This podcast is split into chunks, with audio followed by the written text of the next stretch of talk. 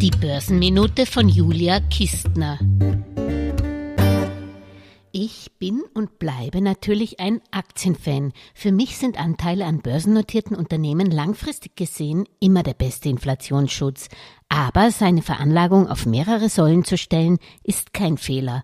Jahrelang hatte ich keine Anleihen mehr in meinem persönlichen Portfolio.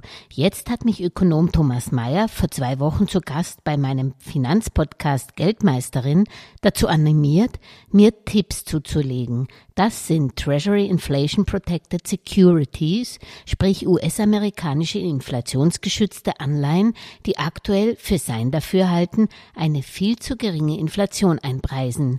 Das macht er an der sogenannten Break-Even-Inflationsrate fest, wo man die Rendite der herkömmlichen nominalen Anleihe ins Verhältnis zu entsprechenden realen Renditen der inflationsindexierten Anleihen setzt und davon ableitet, welche erwartete Inflationshöhe eingepreist ist.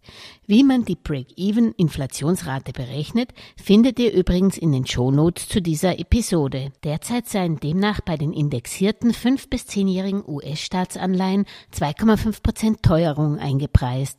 Das halten Thomas Mayer und auch ich persönlich für viel zu optimistisch. Selbst bei den fünfjährigen Tipps sind keine höheren Inflationsraten eingepreist. Und das ist wohl noch unwahrscheinlicher, dass wir so kurzfristig wieder auf so tiefe Teuerungsraten fallen.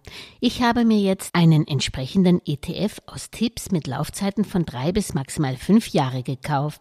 Entsprechende ETFs kann man auf den einschlägigen ETF-Vergleichsportalen googeln und dabei auf die Kostenquote TER, auf die Renditen, in den letzten Jahren und vor allem ins Factsheet des Fonds schauen, wie lange die Laufzeiten der Tipps sind, in die das Investmentvehikel investiert ist.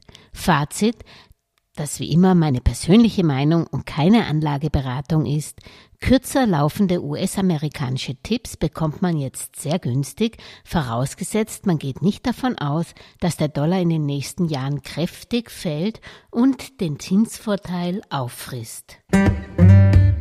Alles Gesagte ist nur die persönliche Meinung von Julia Kistner und daher keine Anlageempfehlung und keine Rechts- und Steuerberatung. Für Verluste, die aufgrund von getroffenen Aussagen entstehen, übernimmt die Autorin Julia Kistner keine Haftung.